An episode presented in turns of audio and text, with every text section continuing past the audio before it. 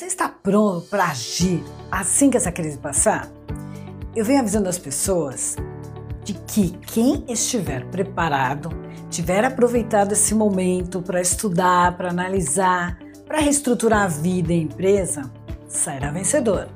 Este momento é único. Ninguém passou por algo semelhante nos últimos 100 anos. E aí tem que ficar enclausurado. Quando que você viu isso? E ainda mais com esse monte de acesso à TV, à internet.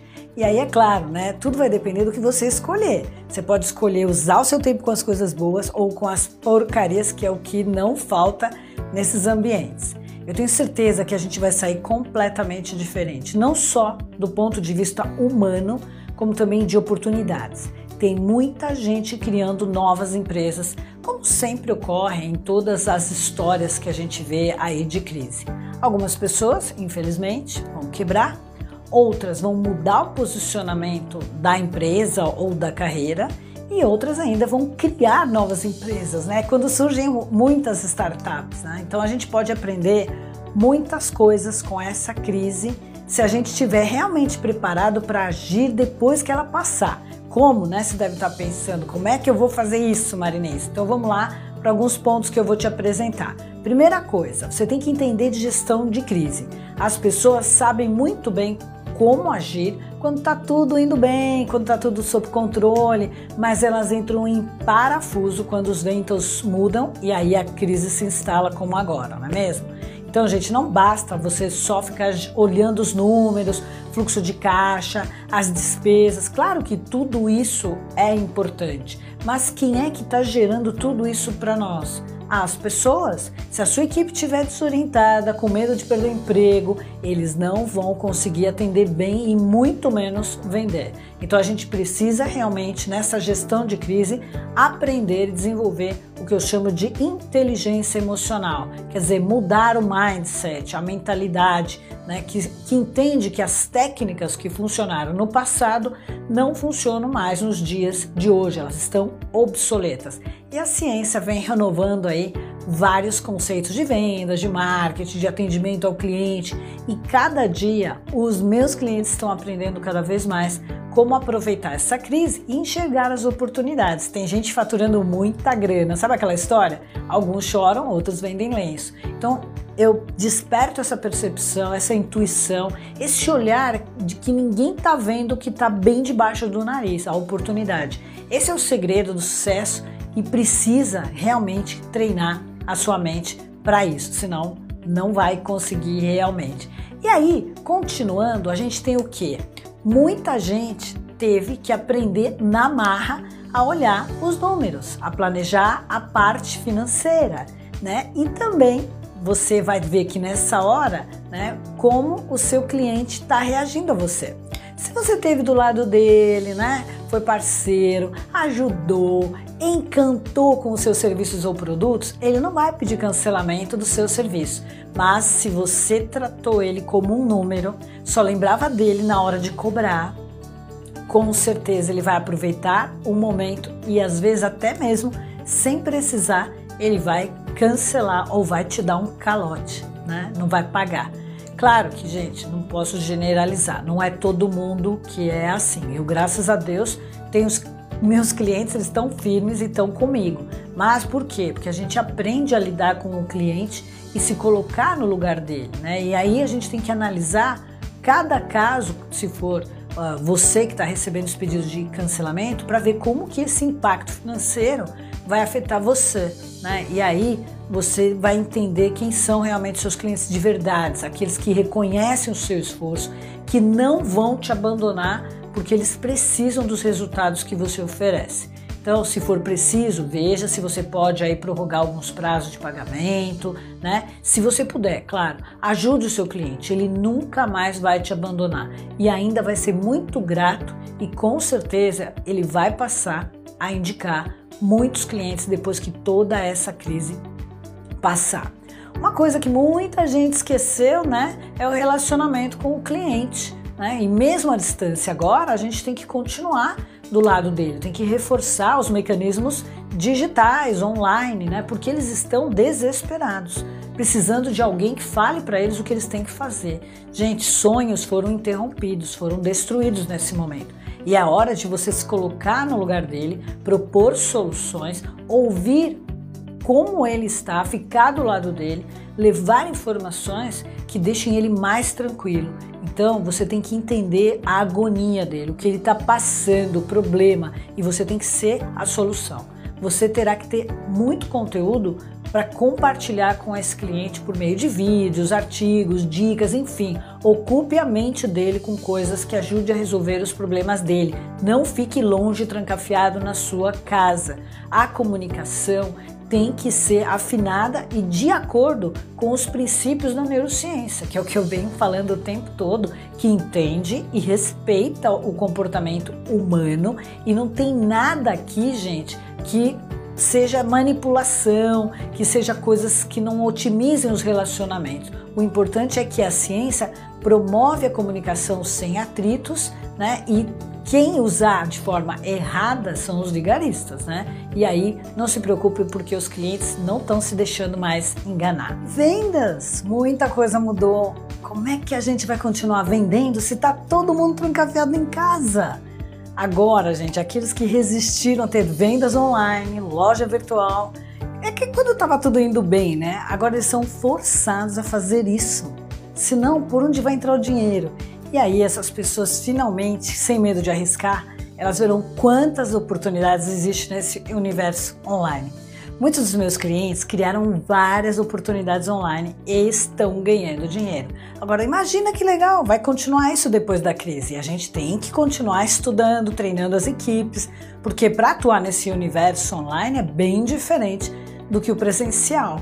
Então, vender em tempos de crise e ainda online é um grande desafio aí para sua equipe, né, para o seu vendedor que tem que estar tá realmente preparado. A técnica muda, a comunicação muda, a forma como apresenta os serviços também muda. Então, a neurociência ela também atua e ajuda em vendas, pois é tudo uma questão de você administrar o medo do cliente o receio que ele tem de perder dinheiro ou de ser enganado, né, gente? Afinal de contas, está cheio de vigarista aí no mundo online. Então, mais uma vez, a gente precisa ter o que? Inteligência emocional, gestão das emoções, se colocar no lugar do cliente, pensar como ele pensa. E isso não é técnica de vendas, né? Você não pode ser um tirador de pedidos, você tem que ser um cara que Vendas está na sua cabeça, né? Você tem que ser humano, isso que é mais importante. Uma outra coisa que ninguém liga muito quando tá indo tudo bem é o que? Desperdícios. As pessoas, elas só economizam quando elas passam por uma crise dessa, né? Essa cultura de guardar dinheiro, de não desperdiçar, precisa continuar. Tem que ser implantada na cabeça das pessoas, né? Em especial nos mais jovens. Os mais jovens, eles foram educados para satisfazer todas as vontades. A hora que quer. Claro que nem todos, antes que alguém fale, ah, eu não sou assim. Gente, esta geração é uma geração de consumo. E eles não adiam prazer. Entrou dinheiro, gasta. Entrou dinheiro, gasta. Já a minha geração, ela foi treinada para planejar, para pensar a longo prazo e não torrar tudo agora. Quer dizer, para empurrar um pouquinho mais o, o prazer. Então a mente ela tem que estar tá no controle. E a neurociência tem técnicas que fazem as pessoas acordar antes de afundar o negócio. Agora, uma coisa que todo mundo acho que deve estar tá percebendo é a criação de parcerias. Gente, não é hora de ficar sozinho ou de ter orgulho, de não pedir ajuda. Forme parcerias, a gente está todo mundo no mesmo barco. Chame os seus parceiros e pense em soluções que sejam boas para todo mundo. Agora, é claro, aquele modelão antigo, eu ganho, você perde, né? Esquece, isso daí não vai funcionar. Aliás, não vem funcionando, mas ainda tem gente que insiste. A gente precisa reformular a mente para entender que quando a gente soma, todo mundo ganha, certo? Bom, eu não preciso falar que nós vamos ter um salto tecnológico, né? As pessoas realmente aprenderam a usar a internet sem medo, mesmo que foi por livre e espontânea pressão, né? As pessoas resistiram, mas agora elas não têm outra opção. Se elas ficarem isoladas em casa sem internet, acho que aí vai ser pior.